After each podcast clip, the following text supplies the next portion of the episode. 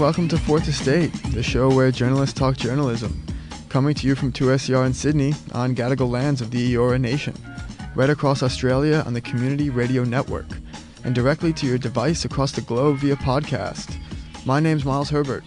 Joining me in the studio today is Jeff Jarvis, blogger at buzzmachine.com and director of the Tow-Knight Center for Entrepreneurial Journalism at City University, New York's Graduate School of Journalism. Jeff, thanks so much for joining us today. Thank you for having me. And also joining us is co director for the Center for Media Transition from the University of Technology, Sydney, Professor Derek Wilding. Derek, thanks for being here. Good to be here. Thanks, Miles. So, we are speaking the day before the launch of the Center for Media Transition, and I wanted to start today's conversation by talking a bit about that word.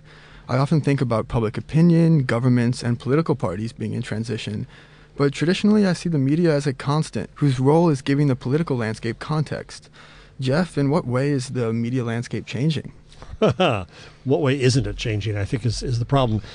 I, like you, like the word transition. I think we, we often hear about disruption. Uh, we often hear about revolution.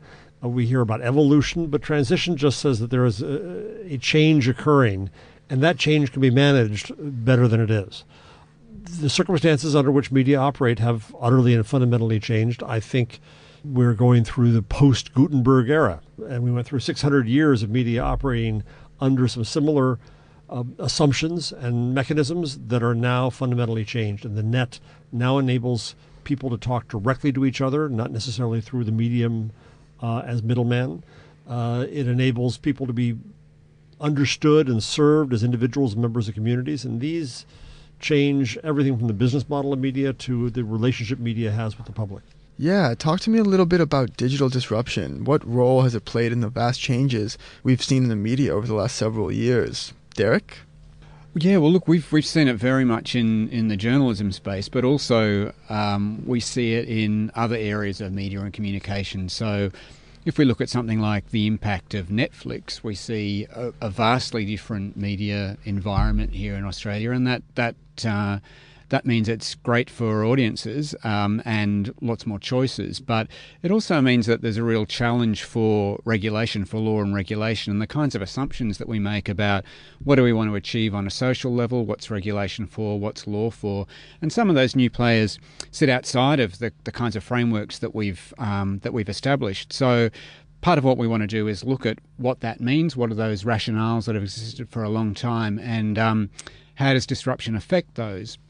where should we head? What should we do? Jeff, anything on digital disruption? I think we we've got to take the bull by the proverbial horns and take charge of it. Uh, we've been kind of a victim of disruption, a victim of change.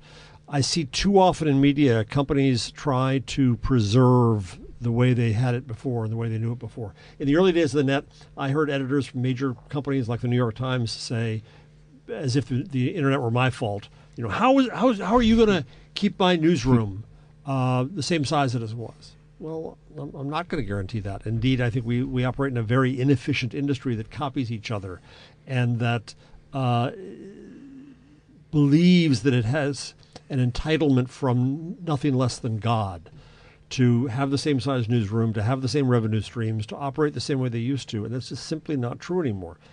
At the same time, we also see, in the United States especially, trust levels in media are at record lows. All kinds of factors go into that, but we can't just sit back and think that if we just tweak a few dials or beg for some money or some regulation, that we can return to the way it was. Uh, we have to fundamentally reinvent journalism. Every fall with our students, I tell the students there, I'm too old to do this. You're the ones who have to reinvent journalism. You're the ones who have to rethink what it can be. Not change because we must, but change because we can. I think there is a fear that editors have and that people who run newsrooms have. They have a fear of this disruption and they see it as a problem. Whether you see it as a problem or not, what are some of the things that are driving these changes in the journalism industry? Well, I think the way in which um, news is gathered, but but I think Jeff's Jeff's point is the way in which it's consumed and it's used, the way in which people engage with with um, media.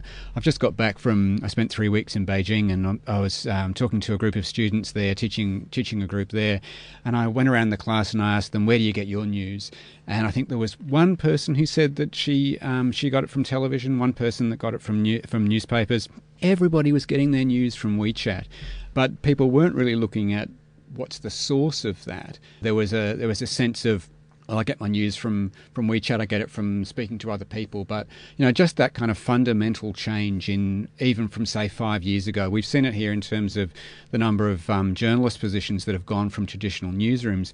But as Jeff says, in looking at how people use news, how they engage with media, it's if we don't recognise that, if we don't move with that, then there's no point investing in something that actually people aren't going to use. And every time we think we start to get a sense that we know where the world is going, it changes on us. So we had blogs back in the day, and I was a big proponent of blogs, and I'm, i still am. Uh, along came Twitter, and journalists didn't quite know what to do with that. Blogs took on new forms like live blogging. Then Facebook hits. This is an entirely new thing, uh, and how how people communicate with each other. And then, exactly echoing what you found in China, I just came from South America, where I heard from journalists in both Colombia and uh, Brazil the impact that WhatsApp is having on public information there. And it's so much more difficult to deal with because it's private conversations. You don't know mm. where it comes from and and so we cannot sit back and presume that we have this huge vehicle called mass media that enables us to set the public conversation.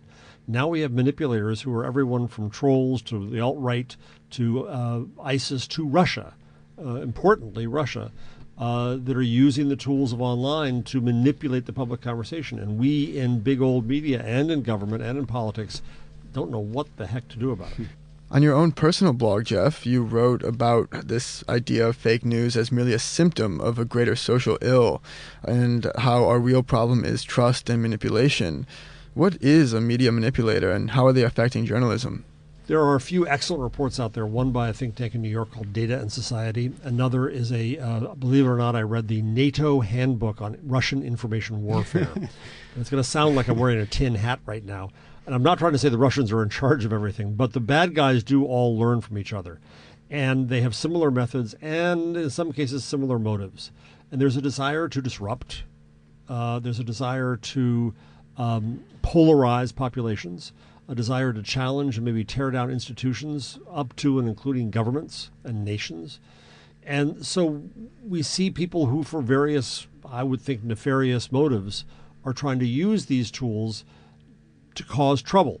Uh, as Dana Boyd, the head of and Society, said, sometimes it's for the lulls, sometimes it's for something much bigger. And the motive doesn't always matter.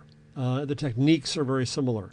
And so I think we have a short term problem of understanding manipulation better, not becoming the chumps of it, uh, figuring out how to still inform the population around it. The longer term problem is indeed trust it is indeed that people don't necessarily trust us because we didn't represent them, we didn't listen to them, we didn't uh, reflect their needs and their goals.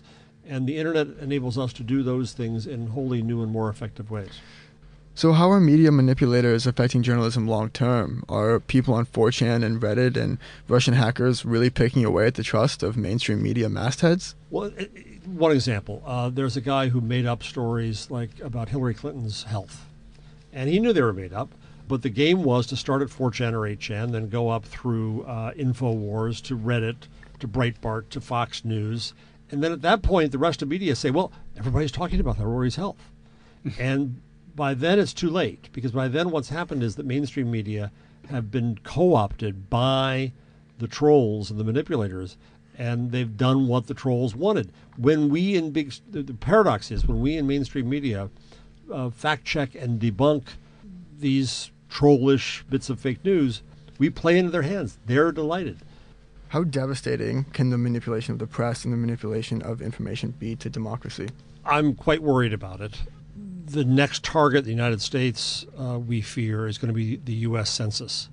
The real goal of much of the manipulation in the U.S. has been disenfranchisement of voters, uh, voter suppression in the election themselves, uh, reducing the faith that we have in the election. That's what Putin and company have done. Mm and now, if you reduce the faith in the census that is the basis of our districting for our elections, which is already messed up now, uh, then we have a real crisis in democracy. I don't want to get too up far up in the clouds, but but I, I, I tend to always go back to my lodestone as Gutenberg in the Gutenberg era, and I, and I think that we are seeing in the internet again. I'm too old to know whether this will be true or not, but we're seeing potentially a Gutenbergian moment, a Wendepunkt in society uh, where there could be tremendous change. And if you consider life before Gutenberg and the printed book uh, and life afterwards, the notion of the nation, the notion of childhood because of education, the notion of the scientific revolution and Reformation and religion all changed at least coincident with the book. Uh, we could be going through something like that right now. So it may not just be misinformation, it could be that there's an institutional challenge going on. Certainly, there is resentment of institutions across many sectors of society. And to my mind, when we talk about news and trust, the reflex tends to be let's make them trust news again. A lot of them didn't ever trust news. And the truth is that what really has to change here is not so much the public as the institutions themselves. So, yes, I'm very concerned about uh, the long term impact of this manipulation because it's just a symptom of perhaps a larger disease. So, how do we deal with the disease then? When asked how to navigate the current information swamp that is the internet, you wrote rather than attacking the facts, sources, and accounts, merely tactics, we need to go after the real symptoms. What are those real symptoms and how do we address them? The symptoms are anger. The symptoms are the ability to uh, tackle fear. Um, you know, one of the things that I say that I wish Facebook could do is to help make the stranger less strange because what the bad guys all do is exploit fear in an other, capital O. And unless we can meet people who aren't like us and understand that they are like us and that uh, we do have uh, a lot of goals in our lives that are similar, if we demonize them and treat them as, as, as something very strange, then it's very easy to find ourselves polarized. And again, the goal of the bad guys is a polarized society because that's a weak society. It's a society where you can tear down institutions and fill in power vacuums. I, I don't want to sound like I'm wearing a tin hat again, but I think that we have to at least don the tin hat of the paranoids manipulating media so that we understand what their goals are. Derek, when it comes to media manipulators, are there clear cut examples in Australia? You know, we hear the left in America talking about Russian hackers and we talk about these Bernie bots and Russian trolls. But in Australia, is, is there something that you see in the media and, and you see manipulation in the public sphere? I, I don't think we see that in any way to the same extent that we've seen it in other countries. And, and uh, Australia has been following what's happened. A lot of us have been following what's happened overseas. And people have been tracking, say, the use of PR and false false information and rumours as affecting news reports here, but it's it's not like there has been the same kind of concerted effort that that has been made elsewhere. And I, I think Jeff makes this point, and others have too, that actually it, it's probably important to differentiate between the kind of manipulation that, that is aimed at some political outcome and the kind of manipulation that's aimed at, say, some commercial outcome. Who knows what's happening behind the scenes on the commercial element? We, we, we haven't had that kind of dramatic effect here, but it is it is kind of important, I think, to track, to be aware of those two and track those differences. But what about control? I think there's been a lot of talk about the control of information around refugee detention centers and on Manus and Nauru, and if yeah. you go there, you know. So what, what about control? Do you see control as having just as much of a devastating impact on information sharing as media manipulators? Yeah, but that's not that's something that, to varying extents, has has been a part of um, our environment and others for a number of years. That's not uh, I don't think that's a new, even a new manifestation of this um, of this this phenomenon that we refer to as fake news. Um, and in fact, that's even if you if you go back before the last few years and you look at say the control of information around detention centres, then it was journalists and, and news organisations that were really pushing for the release of information from Department of Immigration and others um, of, of trying to get journalists onto Manus Island and elsewhere to look at the conditions in those centres, and as they would in any kind of environment which was seemed to be off limits for some reason. So, uh, you know, I think that underlines that really important role that you've got people who are prepared to do that, who know what they're doing, and um, who will abide by certain um, ethics and standards that, that they've committed to for you know over a number of years. It's uh, that's the kind of the trust element, but it's the fact that someone's prepared to do that and that we actually get that information is kind of a crucial aspect of, of our environment. Let me ask the outsider's question, Derek. Do you think that Australia has not seen the same kind of vulnerability to fake news because I'll throw out a few choices. One, you're more isolated. Don't take that as an insult. It could be a real benefit. Uh, two, the stakes uh, are, may not be that high at the moment. There isn't an election at the moment mm-hmm. that's kind of worth the bad guys going after. Uh, or three, you do things right here in a way that we don't know and we should learn in the rest of the world. I wish I could say it was the the last. There are there are some elements, I guess, of our environment um, that that might lend themselves to that. So earlier, for example, we mentioned that that kind of structural approach that we take to the industry here about having having different sectors. There are problems in in the the, the rationale that we've that we've adopted for those sectors because those sectors are merging.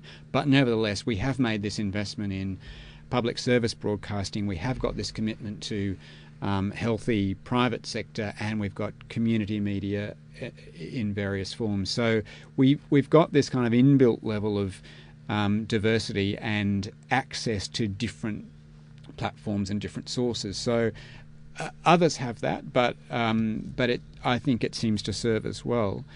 I don't know that we're that the isolation aspect um, gives us immunity. I mean, we, we have seen we have seen cybercrime. We've seen examples of hacking into um, everything from our Bureau of Statistics to um, you know to, to, private corporations. So uh, I think we have to be vigilant about that. I think the isolation aspect doesn't um, doesn't give us immunity from it.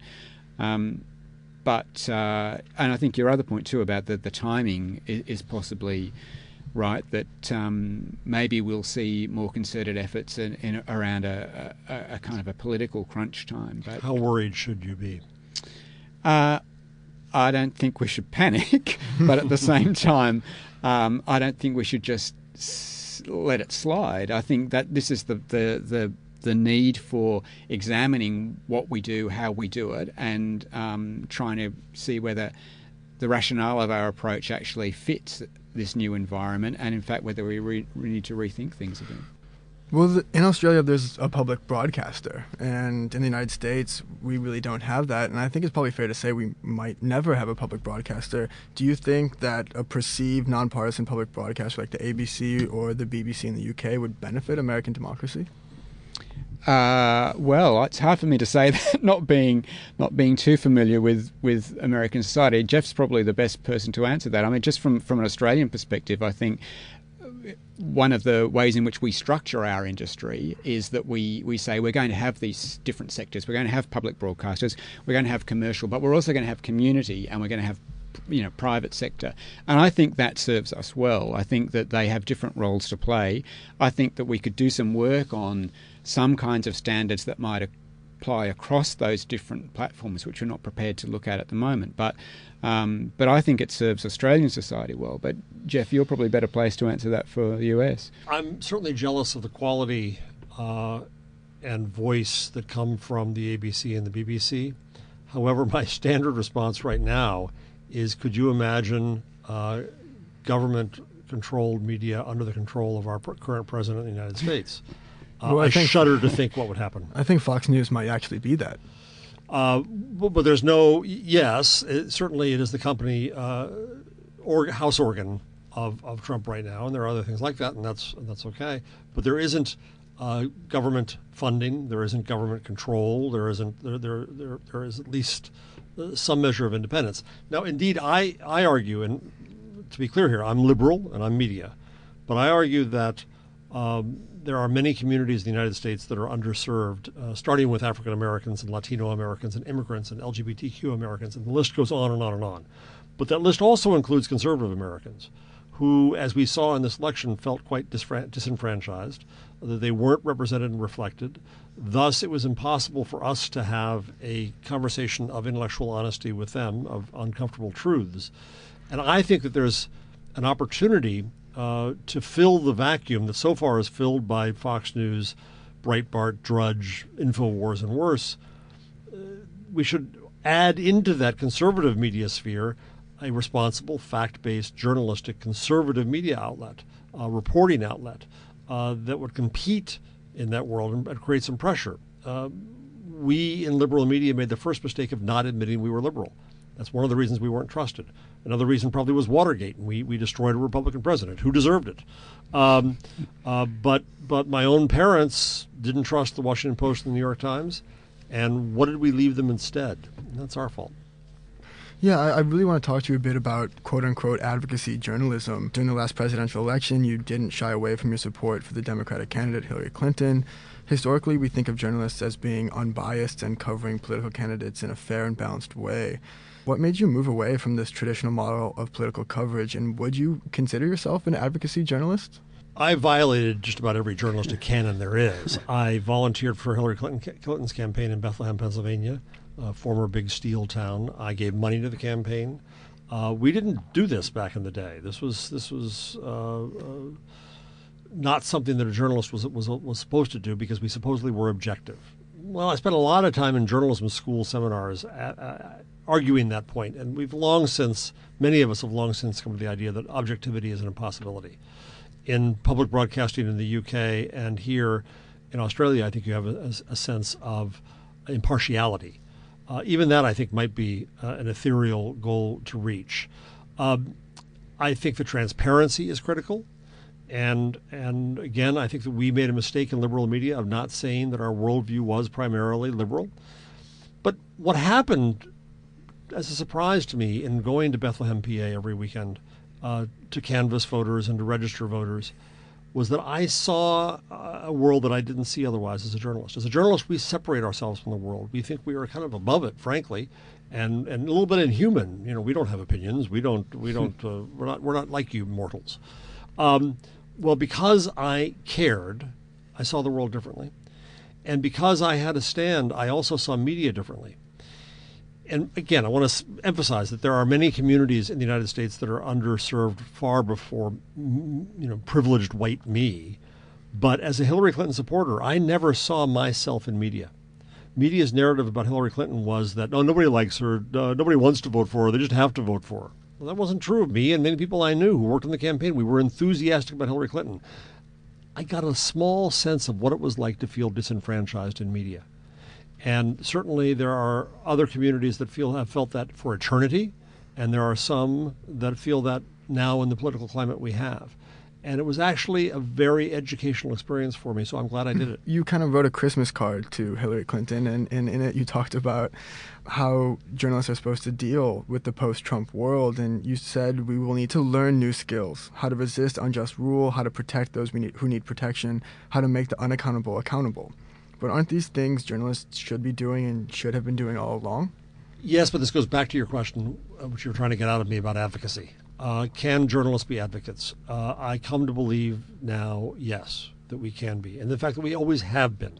We've always been for the little guy and for justice and truth and, um, uh, and against power for its own sake. So I think that we always have been advocates. Indeed, I would argue that if it's not advocacy, it's not journalism to this extent. If all you're doing is saying that a fire occurred on the corner of X and Y streets, uh, and that's too bad for the people who own the building, and God forbid anyone was hurt, but there's a, there's, a, there's a limited sphere of effect around that fire. Now, television tends to cover these fires, especially in the United States, like crazy because they love orange flames on TV. But if you really ask how much impact that fire has on the rest of the community, mm, next to nil unless, of course, there's some trend there, unless there's arson, unless there's a, a, neglect in building standards, unless there's a bigger story to be had. But then you go into advocacy. Then you're saying that there's a danger to the public because, and this fire is an indication of that larger danger. Uh, I think the journalism that matters, one way or the other, advocates for communities to be able to build a better life, and the rest is not either is stenography or PR.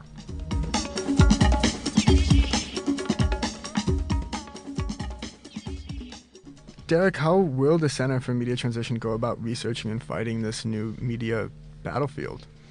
Um, well, the starting point I think is for us to is to work across those different disciplines. To, so to say, well, you can't just study this as uh, a bunch of journalists or a bunch of lawyers in, in your own domains. Actually, you've got to look at where these things intersect. Um, so, and we've started um, our our centre by also working closely with engineering and IT to try and understand how changes in technology affect um, affect the way that journalists work, a way uh, affect um, how lawyers will work, but um, but also will in fact affect business models as well. It's uh, th- those kinds of changes in technology are kind of crucial. So um, we're we're kind of constructing a program that that focuses on three things. It it focuses on um, journalism best practice and innovation. It focuses on um, adaptation of regulation to meet this environment, and then it'll focus on business models as well, because um, those three things need to um, need to be considered. But I but our approach is to say, well, okay, technology runs across all of those areas because it, it impacts all of them. So um, we we're going to try to approach it through this kind of multidisciplinary approach, um, working with um, partners in industry, the kind of people that um, that Peter and I have worked with um, on and off over the years, as well as um, uh, building some some strong research contacts within the academic realm. So we've we've got that focus on industry practice, um, and, a, and a kind of an interdisciplinary approach, and that's that's I think what defines us. As well as researching the new, I understand one of the roles for the center will be to identify those elements of the old media landscape worth preserving. Before I let you guys go today, I was wondering when you look back on the so called old media landscape, what kind of journalism practice do you see as worth preserving? Well, I guess the, the one that most people um, cite most often is investigative journalism about that, that role, that kind of fourth estate role of holding governments, corporations, and other institutions to account. Um, but beyond that, I think there's also, uh, know, one, one of the real challenges is, is, is retaining local news, the, the kind of uh, reliable information on, say, what's happening at the local council or what's happening in main roads or something of that kind, that, that it may not fall into the investigative journalism category, but in fact, it could be at risk if we if this trend continues of um, journalism as we know it uh, uh, crumbling in the sense of, of the jobs going. Now, that's not to say that journalism won't be practiced or that people won't get information from somewhere.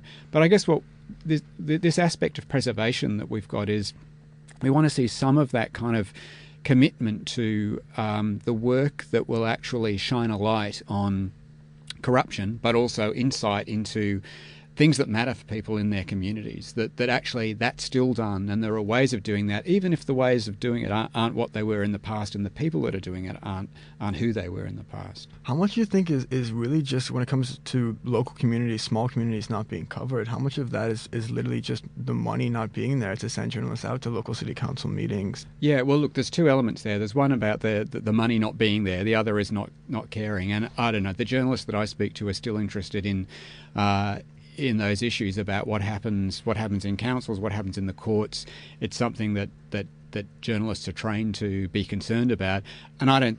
I don't think that um, that uh, the media companies that we have have abandoned the commitment to that. It's just it's the other element you mentioned, which is where where's the money, where's the funding for that in this kind of transition of um, advertising revenue away from traditional media and towards um, technology platforms. Um, that's that's a phenomenon that that that that has a great impact on the number of journalist jobs that we know. Um, and I, I, don't think it's a case that media companies don't care about that. I think it's this is the real challenge about that that um, evolving technology and the business models that haven't yet been developed to adapt to that new environment. Jeff, as well as begging your students to adapt and change with the times, what do you hope they, they hold on to from you know journalists like you? Our founding dean at my uh, school at CUNY, Steve Shepard, said that we teach the eternal verities of journalism. And, and I think that that's still true. And I ask the students every year what they think those, those eternal truths are. And I tell them to question everything we teach them, challenge it, but don't throw it all out. Mm-hmm. Uh, there's a lot here that's worth holding on to. Primarily, I want them to understand how we got here. Oftentimes, it's following the money, it's knowing the business models and the motivations that occur there. But at the end of the day, journalism is about service. It's about serving communities and finding the best ways to do that. And that can never change, otherwise, it's not journalism.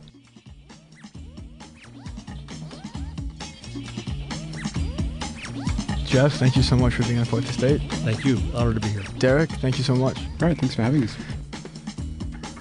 That's it from us on Fourth Estate. Remember, you can subscribe to the Fourth Estate podcast on iTunes or your favorite download app. On the Money is up next. My name is Miles Herbert. I'll catch you guys again next week.